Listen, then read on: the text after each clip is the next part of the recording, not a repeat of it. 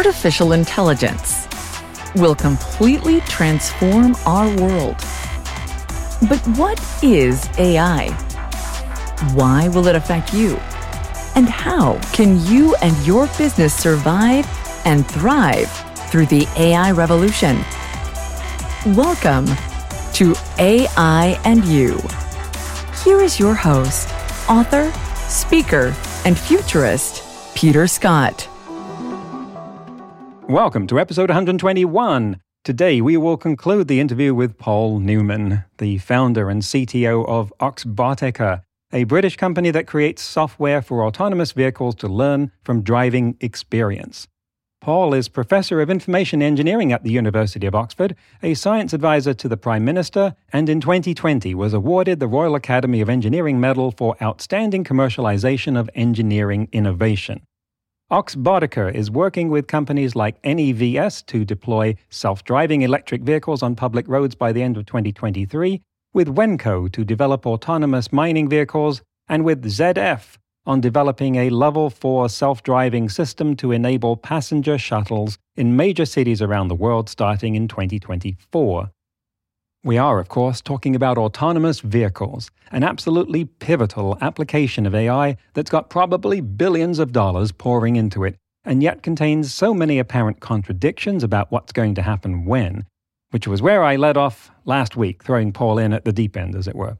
This week, we'll be talking about what public perception does to the working space of AVs, the challenges of driving being both a pattern recognition and a symbolic manipulation task, and the chicken game. By the way, this was the first time I'd heard the word pantechnicon in many years.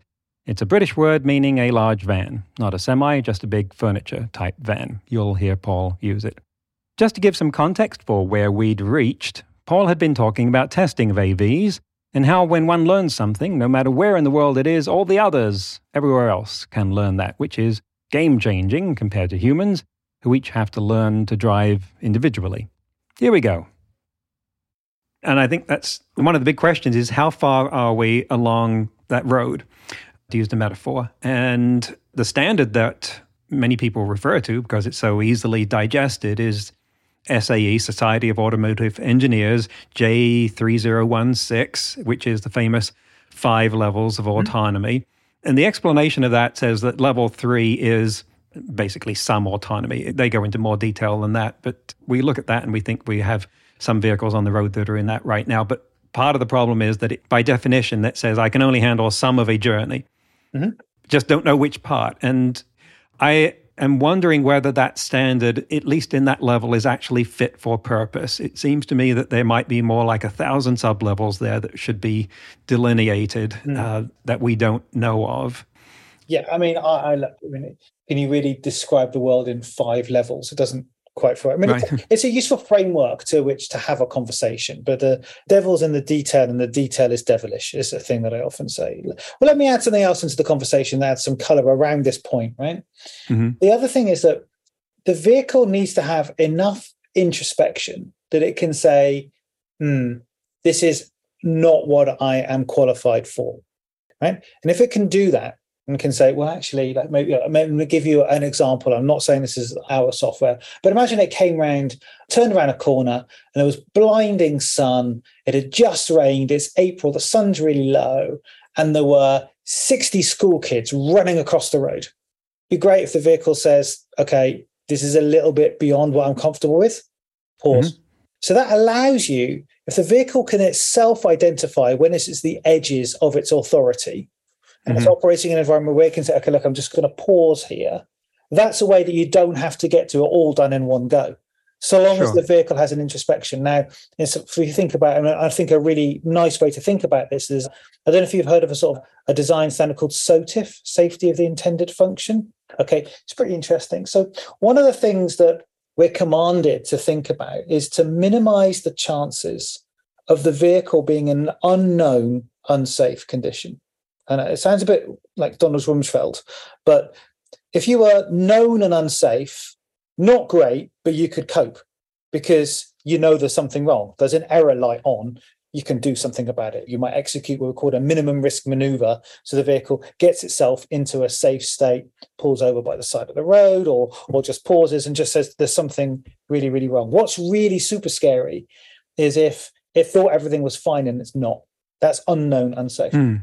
So one of the big threads that I think everyone's working on or should be working on if they're not is a degree of introspection to say, yeah, this does not feel great and great is relative to what your qualification is. And so we're right. building those runtime systems that say, I just want to slow down because it's just not what I've been tested against. And so that's one of the ways you can answer your question about assurance. Your question about, oh, you, you know, you wanted to sort of define those edge cases. A good way to do that would be the vehicle to have enough trusted, and of course I'm going to have to use the word trusted again, but to have enough introspection to say, yeah, just stop in here because I think I want a human to check that this is okay. But that is the $64 million question. Well, we've moved trust up the scale, right? So now we say, yeah. I need to have a trusted introspection system. Mm-hmm. But that might be easy. And I can't say how we're solving that in public, but that might be easier than saying the entire system is just totally okay. Because what that does is we build into it the expectation that there will be faults the whole time. It's always mm. like, is this okay? Is this okay? And that's a sensible way to proceed, isn't it? It's a sensible way to say you engineering into it the expectation that the world may change in an unexpected way on you in a way you weren't expecting that takes you outside of your operational design domain. So the hundreds of children, the sudden rain, that was not what you were expecting. You must be able to sense, infer, and go, okay, the world changed on me here. I need to stop. And if you can do that, then you can got a, a fairly good answer to right. well, where and when can they work because it can measure its own risk. So the vehicles can measure their own risk at runtime. They could do something about it, which works economically if you could then call someone in and say, "Hey, help! I'm in a situation." Yeah. Which is why the personal transport, no windscreen, no steering wheel, and everyone just having the sort of a Jetsons car makes that a long time away which is where the big question then is around what are those numbers in the language of reliability that would be the mean time between failure and the mean time to repair and although this we're not talking about failures a human driver needs 5 to 20 seconds to gain situational awareness if they're not paying attention depending on who you're listening to and so if the car is repeatedly encountering situations like, I don't know if that's a baby or a doll in the middle of the road, I'd better give you control, and breaks to a screeching halt. well, there's lots to unpick there. Mm. So, first of all, we're not talking about remote control of mm-hmm. someone remotely coming in and then steering a wheel being 50 miles away. We're not talking about that right. at all, right? So, we're talking about what we call remote authority where mm-hmm. vehicle says, okay, I've got myself and uh, I have the following plan in mind. What do you think? Do you agree? So there's an emergency vehicle. Do you think it's okay for me to pull out around that emergency vehicle now? Those are high level executive permissions you would give a vehicle. So we're not talking about having a remote control 50 miles away and then because of that having to perceive. Hmm. Yeah. So we're not talking about teleoperation in that sense. We're also talking about the vehicle should have got itself into what's called done a minimum risk maneuver to get itself into a state where it's stopped and it is safe to do so. So if you're driving down the road, it might pull over to the side. If there's a real emergency, you could just pause gently. Okay. And you're absolutely right. If it did that every 10 meters, then there's no economic case for it. Right. And if you had 10 million vehicles and they were calling in every 10 minutes, that's also very problematic. But we're turning that dial up. But what you can do is you can say, okay, but I can deploy in some places again for the shuttles where I'm on those routes and I know something about the complexity of those routes. I know something about where the access points to that route are and the width of the road and when the leaves fall on it and how complicated. I know something about that. So you then can commercially deploy based on those numbers and you know what you're talking about you know what those numbers are the final thing i wanted to pick up in there is you should never build a system that needs to know whether it's a baby or a doll the first thing a system needs to do is just not hit stuff I often hear this, right? So there's a hierarchy of perception that you need to go through. Fundamentally, what makes a vehicle safe is it doesn't hit stuff. You don't say what kind of stuff it is. Now, obviously, in the category of stuff, we put humans right at the top. Of course we do, but they're a kind of stuff. And so you should never be building a system that needs to understand what class of object. And I don't think you meant this. I just wanted to add this as some color. Mm. You'd never build a system and build a system that can only operate and do safe things if it knows what kind of thing it's seeing. Whether it's a truck or a person it needs to classify. The first thing is like, is it stuff? Could I hit it? Yes, no. Is it stuff that could move or is moving? Yes. Okay. So I need to make plans around stuff. So I need a stuff detector. And then above that, you might try to upgrade that stuff to go, oh, that lump of stuff over there, that's a vulnerable road user, that's a cyclist, or that's a father pushing a pram, or that's a Pantechnicon truck coming around a rotary at me. Those are not two separate vehicles. They're going to move together and never separate. So, you know, and you would build this hierarchy up, and then you would expect all the time that hierarchy, the higher up the classes, to get the wrong class labels. I saw someone post on Twitter the other day, oh, look, my Tesla mischaracterized a horse drawn carriage. And I was like, yeah, but it's still seeing it as stuff. It's not going to, it shouldn't be behaving any differently.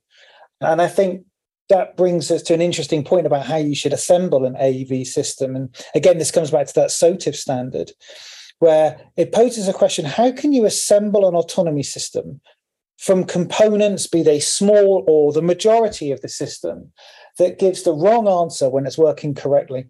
How interesting is that?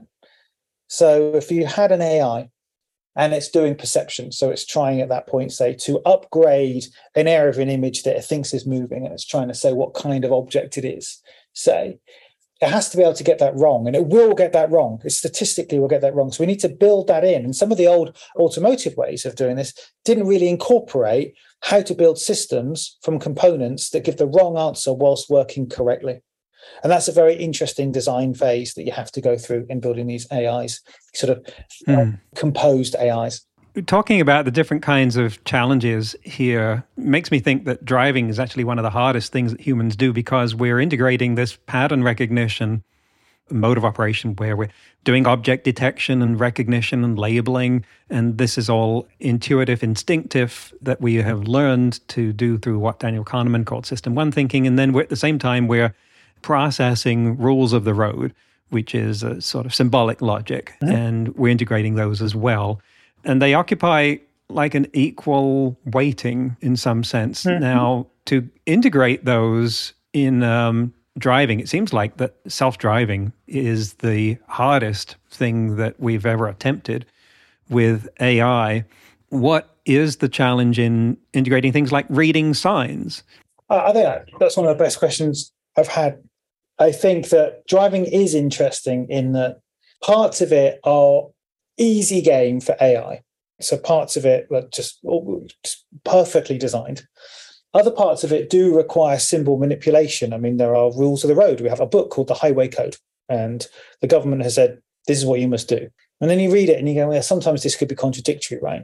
So they're not actually rules, but let me give you an example. Here in the UK, a law changed to say actually, when passing a cyclist, you must now give one and a half meters of space. So that was a metric rule Right, so that you know you got an AV. You definitely don't want to program if cyclist one and a half meters, do you? You definitely want to do that because what happens if there's an enormous truck coming down the road on the other side? What are you going to do there? Because there's another rule that says please don't hit oncoming vehicles. So I think that is interesting and tough, and I think this is where I always major on architecture over algorithm. So building an architecture, we're continually refreshing the actual algorithms that are working inside our Oxbotica driver for the latest best ideas that we have because we always say our best ideas are three months away always in the future like if you build it like that. But what needs to transcend that is an architecture that you can bring in integrate. The latest bit of technologies do one. And that for example may include semantic reasoning. So there are there's not really rules but there's something about i mean red means stop green means go. If you've got a narrow road and there are only one vehicle can pass and there's vehicles parked on one side. We kind of do this chicken thing. This, you know, you go and then one vehicle starts to go. We're solving a game there. And it feels like there are symbols that are being manipulated to do that. And that doesn't feel like a thing you could just hope to learn in the end. It feels like you have to learn that. Moreover, it's absolutely going to be the case that regulators will require the actions that a vehicle took to be explainable. So it's absolutely the case that regulators will be saying, if there is an incident, you need to explain why you did what you did in terms of what entities around you were doing. So it looks, and it's hmm. quite interesting from a regulation perspective. It really looks like the UN is going to say, you must explain you did this because that entity over there you thought was here was moving at this speed and you expected to turn left. Actually, it didn't. It went straight on and then suddenly did a right hand turn, and an entity that you hadn't seen behind this hedge suddenly came in front of you and explain it in that way. And therefore, I made the following decisions. So, you know, the symbols in there as well. So, what I find fascinating mm. about the area is it's a smorgasbord of algorithms, of different approaches to AI, different approaches to reasoning that are evolving all the time. Yet, at the end of the day, you have to send two signals to the vehicle. One, how much left right?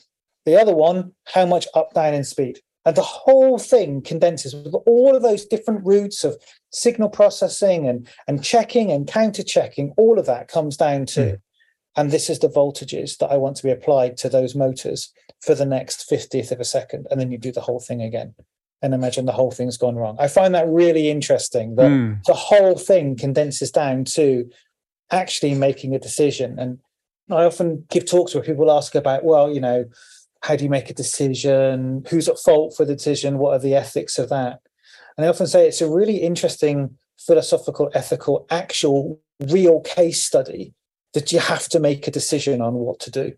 Like the vehicles are out there, there is left, right, carry on, stop and it's something to do with the previous decision you made as well. You have to commit. You can't half enter a roundabout or a rotary. That's a scary thing. So it's a great example where actually it's ethics in practice. You have to decide a thing. The machine has to make a decision. And that decision it needs to make could be through no fault of its own. Like something mm. crazy may have happened in front of it. You're still got to make a decision. Well, and as long as we're talking about ethics here, I'm going to get through an autonomous vehicle interview here without mentioning the trolley problem.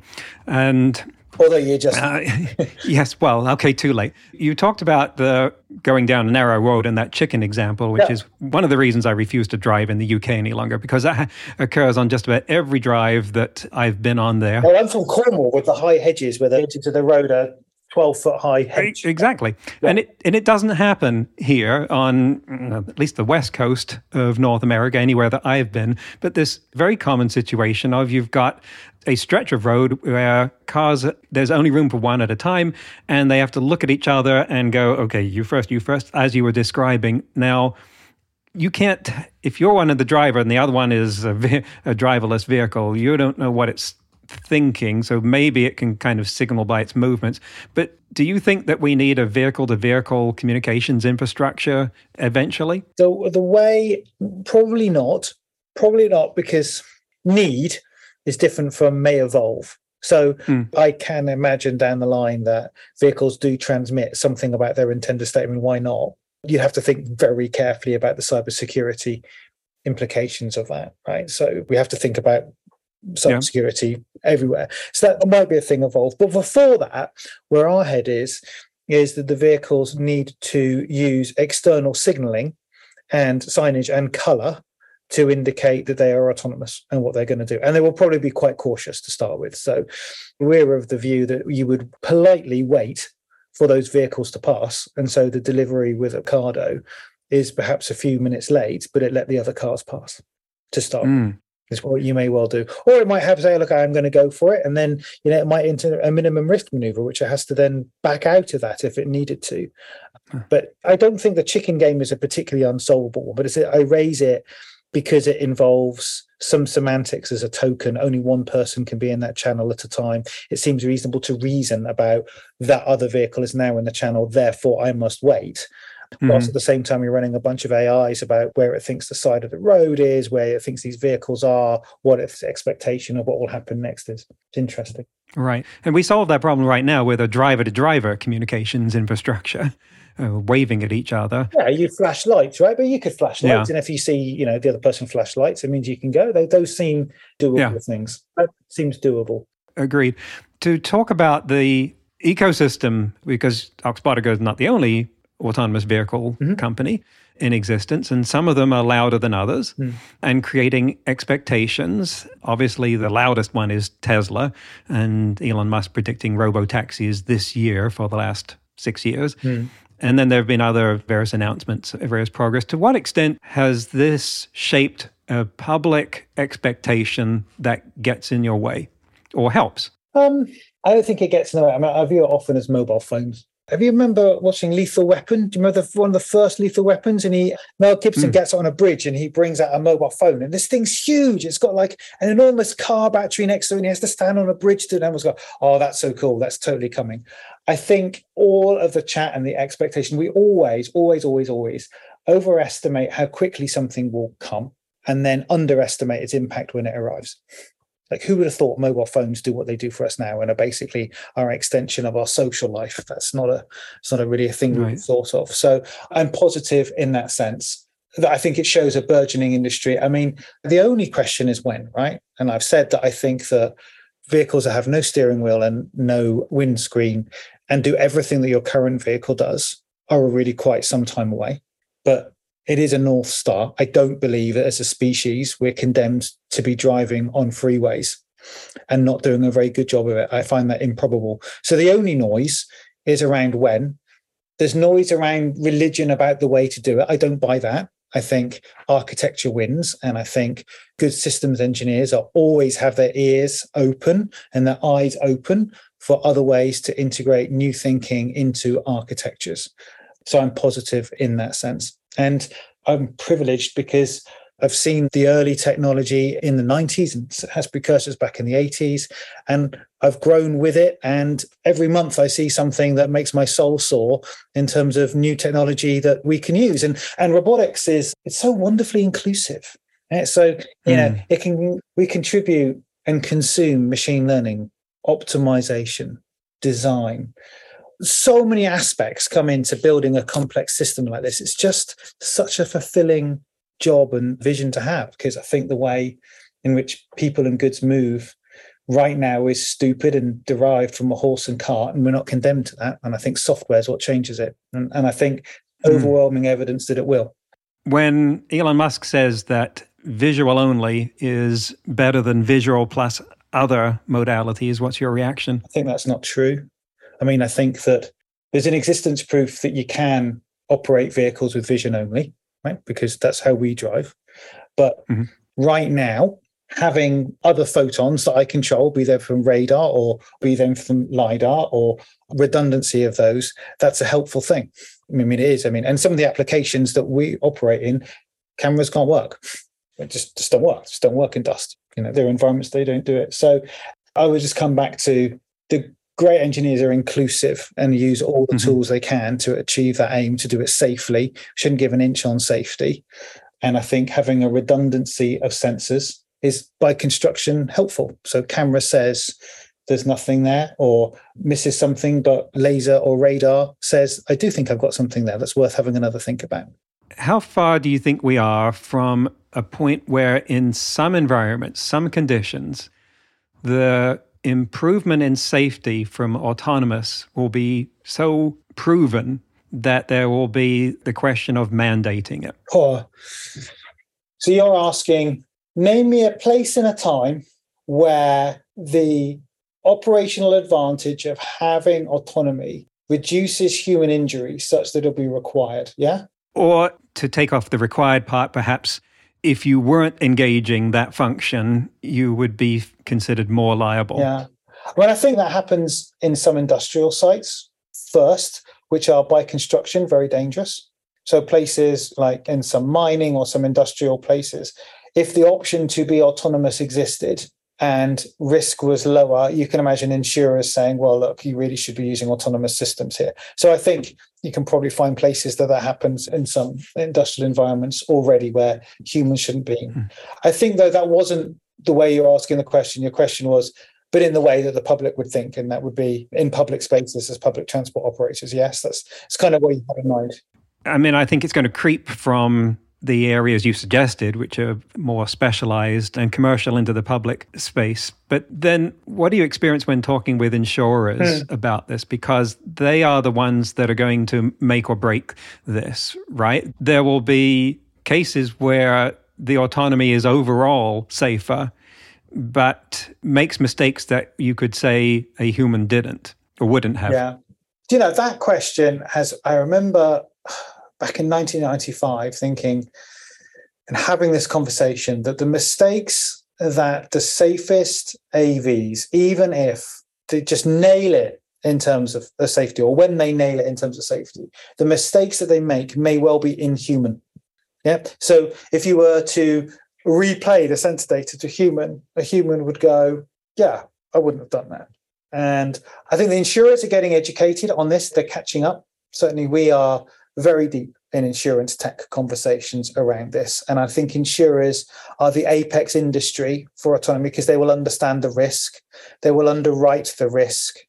I think the legislation, we're certainly seeing this UK, legislation will develop that provides a framework in which the software is developed, where if you follow the right way to develop it, if you follow the legislation and the regulation around it, you are being a first class developer of autonomy uh, software for vehicles. And then with insurance, it's covered. Now, let, let me be clear I am not belittling any accident from these vehicles. We say one of our leadership principles be indistinguishable from perfect on safety. But your question is a good one because no one should be arrogant enough to say, no bad things will ever happen in this thing just because of laws larger numbers. You could always say, I need to reduce that, reduce it, reduce it, reduce it. And you should. That's what all engineers want to do.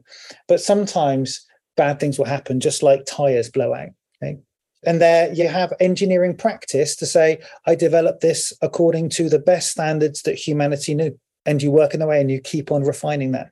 Right. And then that's where the insurers will come in because yeah, exactly. they have to. But they should be into that. I mean, we have the, we have insurance yeah. right at the heart of what we're doing. And so right. you can measure the risk. We'll come back to that again. You can measure the risk. And just sort of heading towards the conclusion of our time here, what are the current projects, challenges, and upcoming events for Oxbotica that you're particularly focused on and excited about? Hmm. So we're working to production now beginning 2024 for the shuttle series with our partner ZF. And so that will see microbus services in Europe and beyond with full autonomy. That's exciting. And we're full into now production software for that. We're very excited about mining and changing the ecological and CO2 footprint of mining with our partners around the world, changing the size of the trucks, changing what kind of vehicles can operate in mines with our partner Ocado, who are an automated logistics business in the UK and globally supplying people around the world with automated logistics.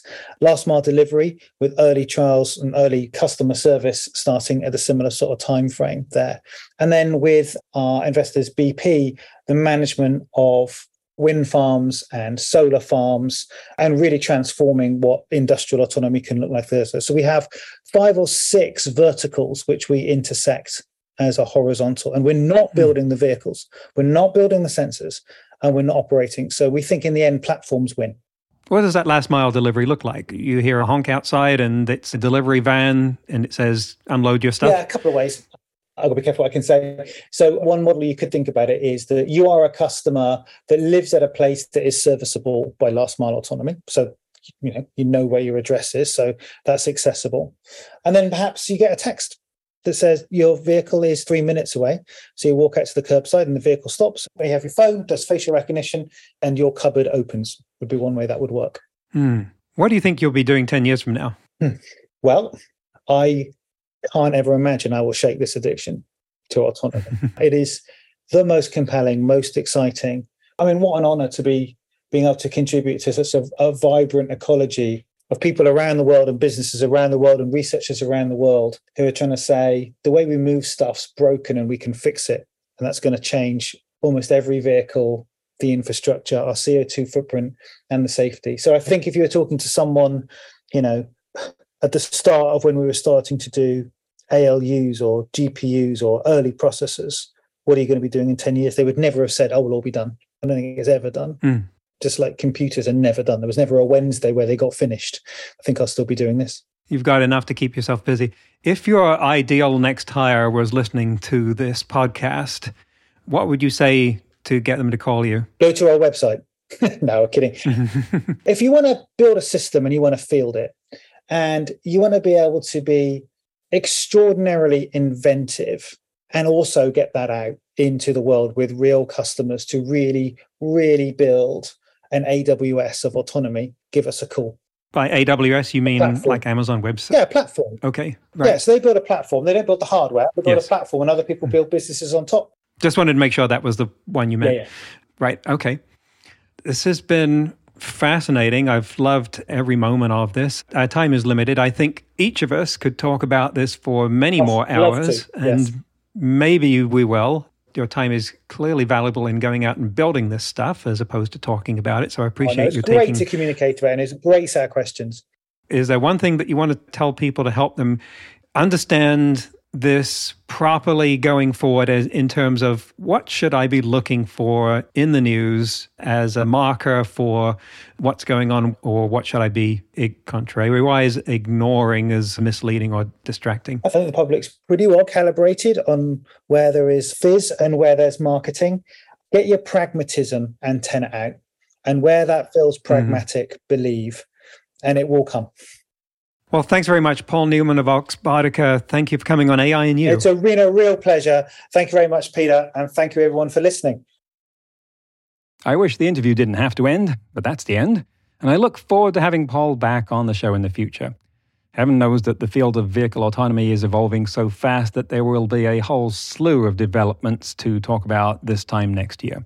I thank him and I thank Oxbotica for letting him go long enough to help us make more sense of all of this. You could really hear the enthusiasm Paul has for making this all work. What an incredible time to be alive. I think one day they'll give this era a name, like we speak about the Renaissance or the Enlightenment. One candidate, of course, is the Fourth Industrial Revolution. What do you think they'll call this era where AI is exploding in its applications within our world? In today's news, ripped from the headlines about AI, okay, I couldn't resist this item about AVs, especially as it's from Britain, where the government has set out a roadmap for the rollout of self driving vehicles on its roads by 2025, announcing plans for new laws and £100 million of funding, which is some rapidly shrinking number of dollars at the moment. They said they want to take advantage of the emerging market for autonomous vehicles, which it valued at £42 billion and estimated could create 38,000 new jobs. It includes £35 million for safety research, which would feed into new legislation planned to be in place by 2025. Some vehicles with self driving features could be allowed on large roads by next year, but the announcement last month also set out the framework for a much wider rollout, including for public transport and delivery vehicles. Next week, my guest will be Dan Turchin, CEO of PeopleReign, and host of the AI and the Future of Work podcast, which is one of the small percentage of AI podcasts that is totally worth your time. Besides this one, of course. And I was on his show a few weeks ago. He's not just talking about how AI changes the future of work, he's been doing that himself. And we'll talk about his journey next week on AI and You. Until then, remember no matter how much computers learn how to do, it's how we come together as humans that matters. That's all for this episode of AI and You. Please leave a rating and comment and share with your friends. Get the book Artificial Intelligence and You and see more videos and articles at aiandyou.net. That's A I A N D Y O U dot net, where you can also send us your questions. Thank you for listening.